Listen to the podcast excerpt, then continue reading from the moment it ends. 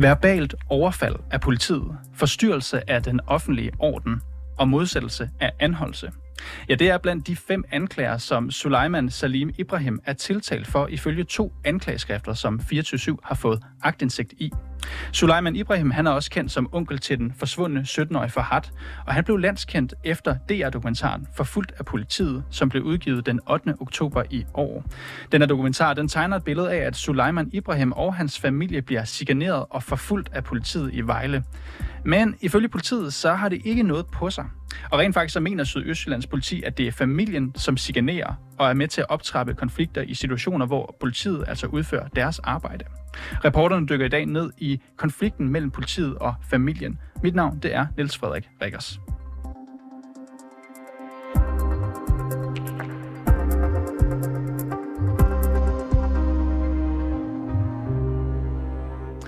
Her på 24 så har vi fået agtindsigt i to anklageskrifter. Der er altså tale om to forskellige sager. Begge omhandler dog Suleiman Ibrahim. Og hvis vi kort skal rise punkterne op i det første anklageskrift, så lyder det første punkt sådan her.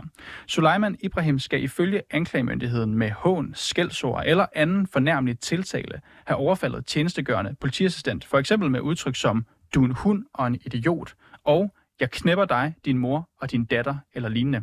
Og det her fandt sted den 2. november 2022 ifølge politiet. Det andet punkt, det er, at ved samme lejlighed skulle han ifølge anklagemyndigheden have modsat sig anholdelse ved at spænde sådan op i kroppen, at han har besværliggjort at blive lagt i håndjern og flyttet af politibetjentene på stedet. Det næste anklageskrift, det har tre punkter. Og det første, det er, at Suleiman Ibrahim, han skulle have forhindret to betjente i at anholde en person ved at klemme sig ind mellem betjentene og den her person, som altså skulle anholdes. Og det skulle altså have fundet sted 28. august 2021. Det næste er, at han skulle have forstyrret den offentlige orden ved at optræde støjende og råbe hjælp, politiet angriber os eller lignende. Og det er altså sket den 8. november 2021. En anholdelse, som også får opmærksomhed i den her Danmarks radiodokumentar Forfulgt af politiet. Og det er samme dag, hvor to medlemmer af Suleimans familie får peberspray af politiet. Det tredje punkt, det handler også om forstyrrelse af den offentlige orden, og her skulle han ifølge anklagemyndigheden have optrådt støjende og fornærmeligt ved højt at sige, Vejle politi er korrupt, og Vejle politi har kidnappet min nevø. Det skal understreges, at der ikke er fældet dom i nogen af de her sager, og at Suleiman Ibrahim han nægter sig skyldig ifølge sin advokat Claus Bonnet, som du nu skal høre her. Jeg kan jo kun sige, at min klient nægter sig skyldig. Han siger, at han har ikke begået de der ting, som politiet har klandret ham for. Han siger, at det er chikaner, og det er jo så det, øh, vi må have ret. Eller retten tager så stilling til, om man har begået det eller ej på mandag hvis ikke anklagemyndigheden igen får den udsat af en anden grund. Det har de jo gjort meget med de her sager her efterhånden, som mine klienter har været i stand til efter deres opdagelse at bevise deres uskyld gennem øh, mellem videooptagelser, der er kommet frem. Så er anklagemyndigheden jo, det har vi jo en hel række af de her sager her, som de vedvarende begærer udsat. Så øh, lad os se, om den kommer igennem på mandag. Vi håber da på det. Min klient vil meget gerne det her øh, lagt afstand til de her ting. Ja, så lød det altså fra familiens advokat og formand for Sydøstjyllands politiforening, Niels Mørk. Han har flere gange offentligt udtalt sig kritisk mod DR-dokumentarens ensidige fokus, som man kalder det. Til slut i dokumentarfilmen, så fremgår det, at citat, ifølge politiets fagforening, så skulle flere af deres medlemmer være blevet filmet i deres fritid og fulgt efter i deres private biler af medlemmer af familien. Det her udsagn, det bliver i dokumentaren ikke fuldt op med konkrete eksempler eller episoder, hvor det altså skulle have været tilfældet. Modsat hvad der fremgår af dokumentaren, så mener politiforeningens formand Niels Mørk, at det faktisk er familien eller gruppen af mennesker, som man kalder dem, som opsøger og signerer politiet. Og vi har derfor spurgt Niels Mørk, hvilke konkrete eksempler politiet har på, at det her altså skulle være tilfældet. Jeg oplever en gruppe mennesker, som hver eneste gang politiet møder dem, øh, konsekvent er optrappende og konfliktsøgende, når politiet forsøger at udføre deres arbejde. Og det kan være politiforretninger med personer fra den her øh, gruppe. Det kan være politiforretninger, som ikke har noget som helst med den her gruppe mennesker at gøre. Men så bliver politiet opsøgt og øh, bliver mødt af råb og skrig og går rigtig tæt på, blander sig i politiforretninger, kameraer helt op i hovedet og forsøger at provokere øh, politifolkene, som forsøger at udføre deres arbejde. Og det er jo det er også øh, vores øh, uniformerede patruljebiler, der kører rundt øh, i gadebilledet. Så hver eneste gang, der er en politiforretning, og de er i nærheden, så blander de sig og forsøger at optrappe øh, konflikterne. Og det er sådan, at siden 9. april 2022 har der ikke været nogen større øh, konflikter med den her gruppering. Og det tænker jeg i høj grad er min medlemmers fortjeneste. Fordi det er sådan, at når mine medlemmer møder den her gruppe mennesker, og ser, at de kører til højre, så kører politiet faktisk til venstre. Det er ikke politiet som sådan, der har besluttet, men det er sådan en naturlig reaktion, fordi hver gang vi møder dem, så, så opstår der konflikter. Og det er jo belastende, det er der ikke nogen, der ønsker. Og politifolk, de kigger jo lidt på hinanden og tænker, hvad hulen sker der her? Fordi vi er i gang med en almindelig politiforretning, og så, øh, og så lige pludselig eskalerer det. Nu tager vi bare et eksempel. Hvis vi standser en bil og får kontrolleret kontrollere føreren, om han har kørekort, så kan det være, at øh, føreren øh, ikke vil medvirke, ruller vinduet op og låser sig ind i bilen og begynder at famle rundt ind i, ind i bilen.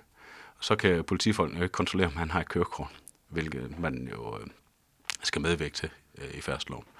Så går der ganske kort tid, så kommer der to biler til stede, og så vælter det ud med mennesker, som råber og skriger og har kameraer frem. Og på den måde, så, så er det rigtig svært at, være, at udføre et stykke politiarbejde. Og i en by som Vejle, der er der nogle gange en, to, måske tre patruljer på arbejde. Og det er sådan begrænset, hvad, hvad de kan håndtere af 10, 15, 20 mennesker, der render rundt og prøver at optrappe en situation. Så vi har masser af situationer, hvor politifolk de må trække sig. Og det er jo selvfølgelig en, det er en diskussion værd, om det er sådan, politi vil have. Men, men det er det, vi får med den opførsel, som mine medlemmer bliver udsat for. Er noget, I har oplevet ofte, den her slags konfrontationer? Jamen, mine medlemmer oplever det her øh, ofte, og det er noget, der belaster arbejdsmiljøet. Okay, og er det også med nogle af dem, der medvirker i dokumentaren? Ja, det er i hvert fald personer fra den her øh, gruppe. Og i dokumentaren hos DR ser vi øh, cirka fem konfrontationer mellem politiet og den her familiegruppering. Hvor mange konfrontationer har dine medlemmer oplevet at have med den her familie? Men det er jo et sjovt tema i dokumentaren, det er, at politiet chikanerer de her borgere her med, med masser af eksempler. Jeg tænker, hvis personerne i dokumentaren havde mange eksempler på, at øh, politiet chikanerede dem, så tænker jeg faktisk, at de var kommet med i dokumentaren. Vi oplever det modsatte. Det oplever, vi oplever, at den her gruppe mennesker opsøger politiet gang på gang og optrapper og, og søger konflikterne. Og særligt, når de har deres øh, telefoner tændt. Så jeg synes jo, chikanen er lidt den anden vej. Men altså, vi er jo de voksne i det her. Øh, det skal vi være. Vi skal have overskud til at klare de her ting, og det er vi uddannet til, og det er vi rigtig dygtige til, og det gør vi også. Det her, det foregår jo meget ofte, næsten dagligt, men, men det, det, det er jo svært at sige, hvor tit, men det her det handler jo ikke kun om vores øh, specialpatrulje, som er klædt i civil. Det her det handler jo også om de uniformerede patrulje. Patruljefolk, som kører rundt på gaden og sørger for ro og orden i Vejle. De oplever det her rigtig meget. Jeg har et eksempel, hvor, hvor en patrulje skal hente noget videoovervågning i en øh, dagligvarerbutik i en helt anden sag, som slet ikke har noget med den her gruppering at gøre.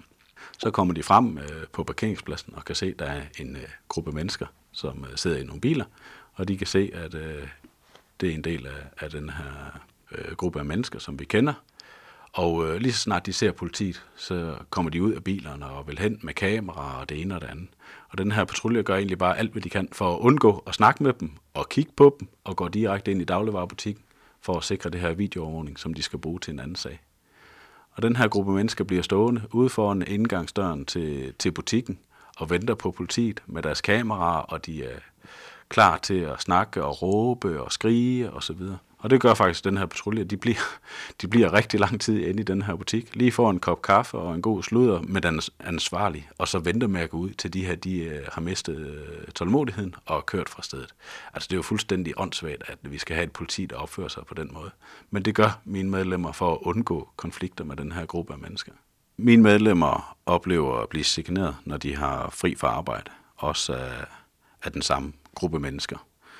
Og så kan man så sige, mm, nå, I bliver chikaneret af de her mennesker, det er derfor, de får peberspray, og, og I opsøger dem osv. Men det, det er faktisk ikke det, der er tilfældet.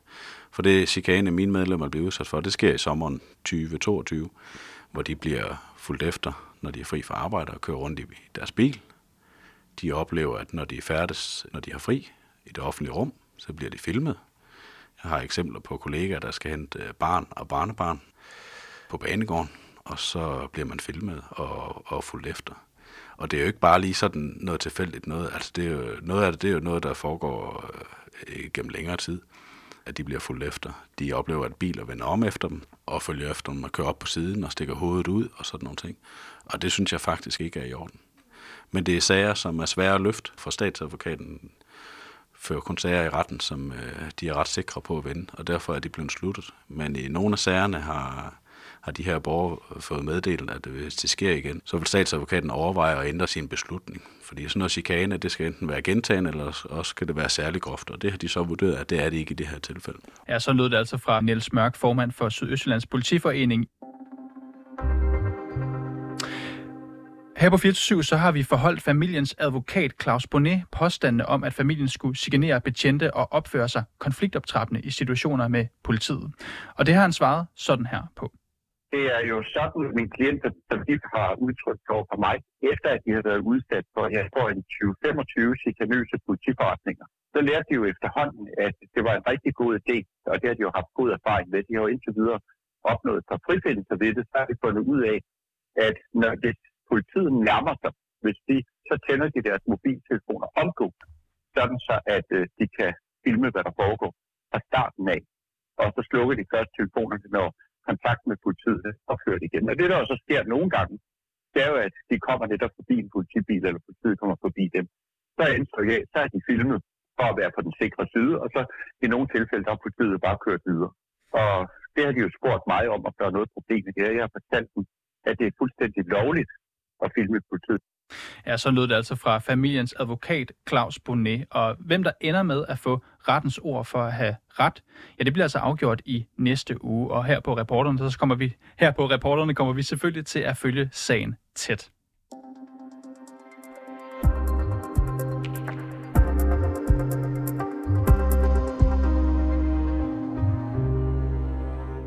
Ja, det var altså også alt fra reporterne i dag, og derfor skal I også have tak for at lytte med til den her udsendelse.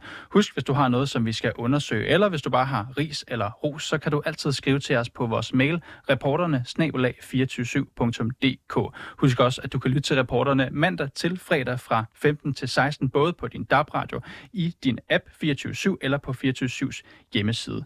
Og bag den her udsendelse, der var Peter Marstal Toge Gripping. Mit navn, det er Niels Frederik Rikkers, og Simon Renberg, han er dagens redaktør.